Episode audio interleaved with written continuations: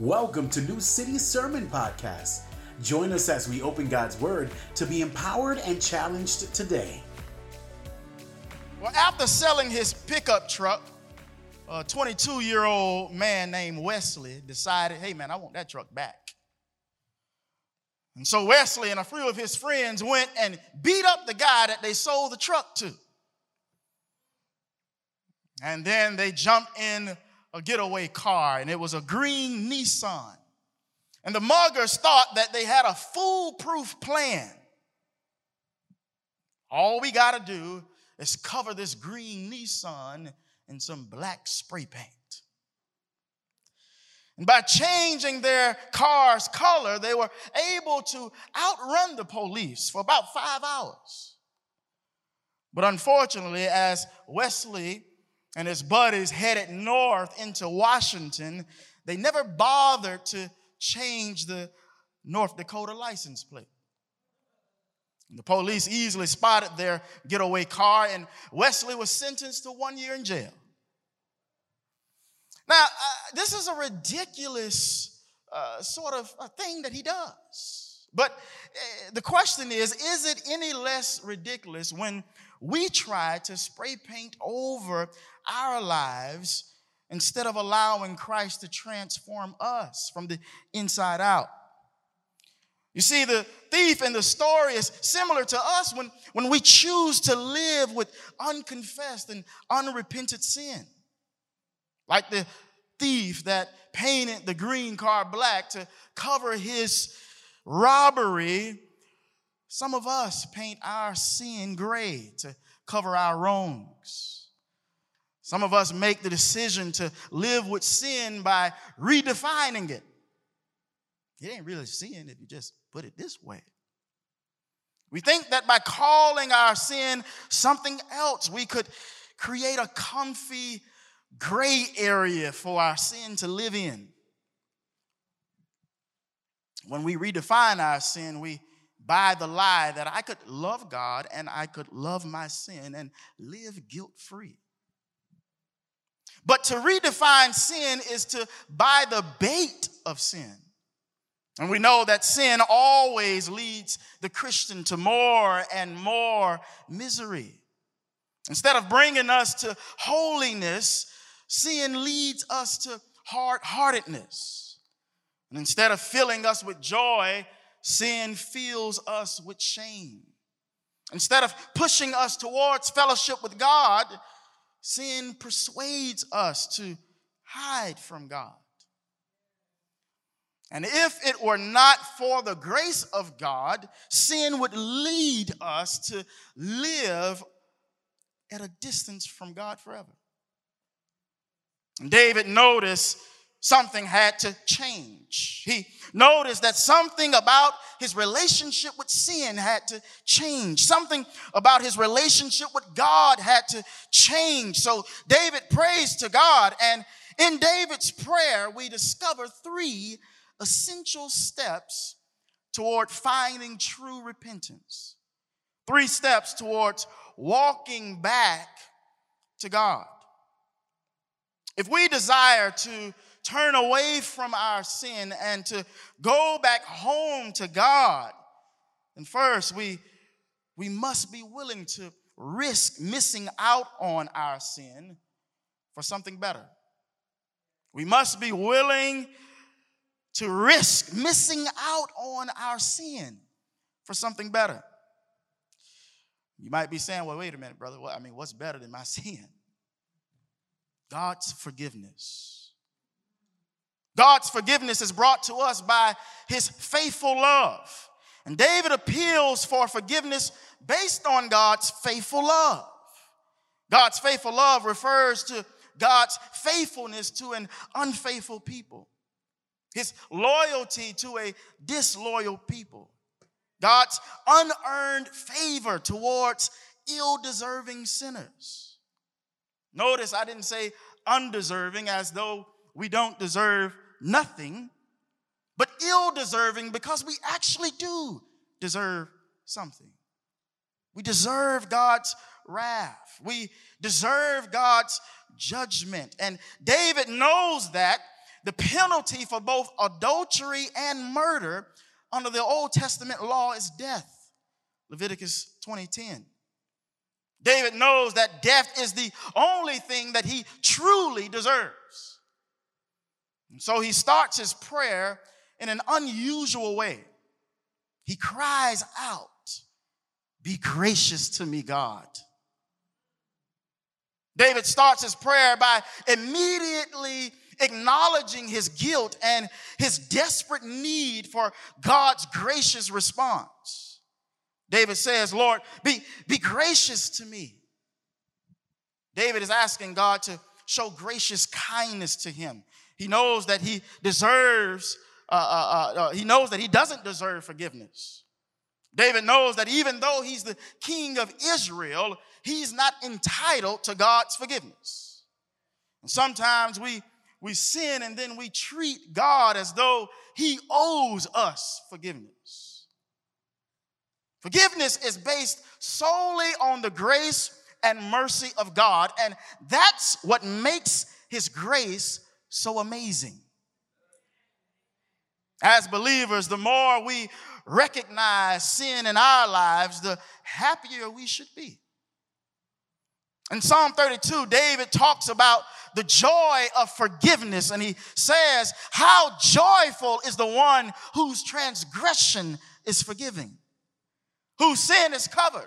How joyful is a person whom the Lord does not charge with iniquity. You see, God's forgiveness is better than our sin. His forgiveness produces more joy than our sin ever could. Amen? But David knows that there's more to receiving God's forgiveness than God's kindness towards us. The stain of David's sin still remains. We see that David's next step in finding genuine, uh, genuine repentance is to recognize that his guilt and sin needs to be washed away, needs to be removed. And verse 1b, David says, Lord, blot out my rebellion. Completely wash away my guilt and cleanse me from my sin. Hmm?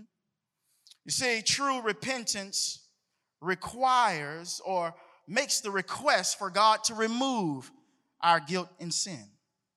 True repentance requests for God to remove our guilt and sin. Guilt can be a miserable thing, huh? Come on now, come on, somebody. Guilt can be a miserable thing.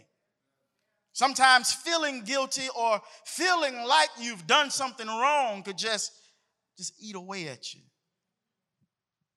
How do you deal with feeling bad or feeling guilty about your sin? We need to answer the question why do I feel bad about my sin? Do I feel bad because I truly hate my sin and how it has caused me to distance myself from the love of God? Or am I more concerned with the guilty feelings of my sin, the consequences of my sin, the embarrassment of my sin, the shame of my sin, getting caught in my sin, the fact that people might look at me differently because of my sin? Or do I feel bad for the right reasons? Because I have grieved the Holy Spirit of God. And my sin has taken me away from the God who not only created me, but loves me. David recognizes what his sin has done, and he says, Lord, wash away my guilt and cleanse me from my sin. Lord, remove the wrongs I have done and help me to be done with that sin. David is comparing himself to a uh, to the laundry and the dirty clothes basket. And he's saying, God, wash me thoroughly. And if I come out of the washing machine and I'm still not clean, wash me again. Wash me thoroughly. And if you're here today and you are not yet a believer in the God of Christianity, I just want to say here at this point that only the gospel, only the good news could reveal to us the, the debt that we stood against. Only the gospel could show us the price that God had to pay in order to wash away our sin. See, God in the beginning created a good world, a perfect world. And the man and woman he created lived under God's rule. And all of a sudden, the man and the woman decided to go their own way. We want to live life our way. And their decision brought pollution to our world. Their decision brought sin to our world. It brought disease to our world. It brought uh, war to our world. It brought murder to our world. And so God said, I got to do something about this. And so, in order to save man from sin, God sent him himself. He sent his son as the God man. And Jesus, as the God man, came to save the world and to restore it back to its original good. And Christ, the God man, paid the price to remove the stain of our sin. In Colossians 2:14, Paul is writing about the God man Jesus. And in verse 14, he says, He erased the certificate of debt with its obligations that was against us and opposed to us, and has taken it away by nailing it to the cross. He has taken away the stain of our sin by nailing it to the cross. So, in light of Jesus living the perfect, sinless life that we could never live, going to the cross and dying in our place, and then rising from the grave, how ought we to respond? Romans 6 tells us just as Christ was raised from the dead by the glory of the Father, so we too may walk in newness of life. We walk in newness of life by turning away from the grave of our old life of sin and putting our trust in Jesus as the one who has washed away our sins. And lastly, if we are going to return home to our loving Father, we must understand that true repentance accepts full responsibility for our sin by confessing our sin.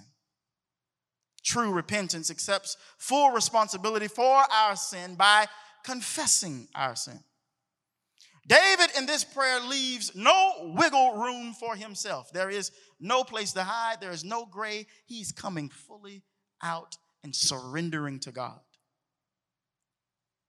For at least one year, we know that David attempted to cover up his sin.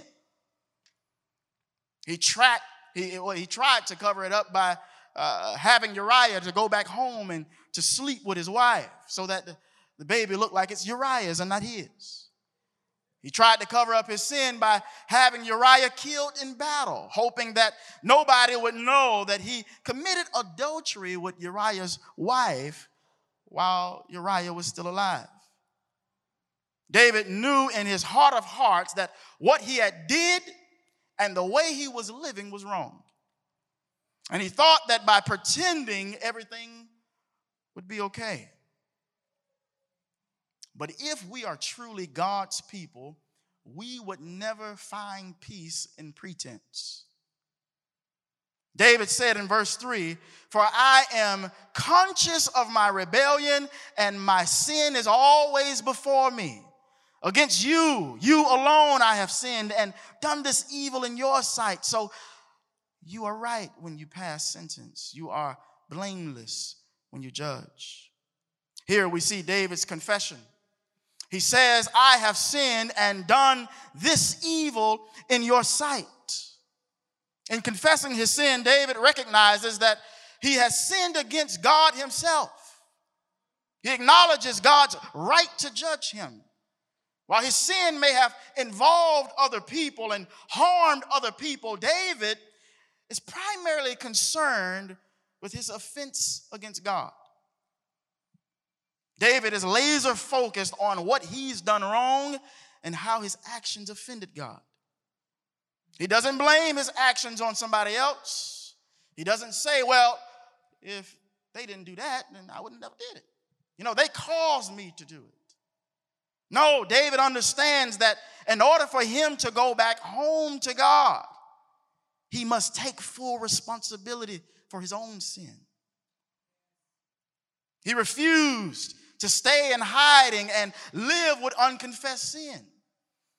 And in Psalm 32, talking about the same situation, David said, When I kept silent, my bones became brittle from my groaning all day long. For day and night your hand was heavy on me. My strength was drained as in the summer's heat. Then I acknowledged my sin to you and did not conceal my iniquity. Here it is. I said, I will confess my transgressions to the Lord, and you forgave the guilt of my sin. If we are looking for genuine repentance, there should be no hidden sins. The Bible teaches us that if we confess our sins, He is faithful and righteous to forgive us our sins and to cleanse us of all of our unrighteousness. So, in the end, it doesn't matter how much you've messed up, He still wants you to come back home. So, come on. Let's, let, let, let's go home to God. Let's, let's risk missing out on our sin for something better His forgiveness. Let's ask God to remove our guilt and our sin. Let's take full responsibility as we confess our sins to Him. For He is faithful to forgive us and to wash us clean with His amazing grace. By the beautiful blood of His Son, Jesus, the one who longs to wrap His arms around us is waiting and He's praying that we would come back home. It may seem like a long way, but it isn't. It's as close as a prayer. Let us pray. Oh, Father in heaven, God, be gracious to us. God, help us to examine our lives. Sometimes we sin and We've gotten so used to that particular sin in our lives to God, we, we just don't know how to live without it. So, Jesus, we, we ask that you help us by the power of your Spirit. You teach us that uh, in your word that it is your Spirit that lives within us, which empowers us to no longer be enslaved by sin. God, it is tough when we when we know that there's a sin that we love. And so God, we we ask that you capture our heart afresh and show us that you are much better. God, as we look forward to celebrating Palm Sunday and Good Friday and Resurrection Sunday, God, help us to know the reason why you sent your son to free us from sin. Father, we thank you. We love you. And we look forward to living every day with you in eternity. It is your Son, Jesus' name, we pray these things. Amen. Thank you for listening to New City Sermon Podcast. For more information, check us out at www.newcityhh.com. We'll see you next week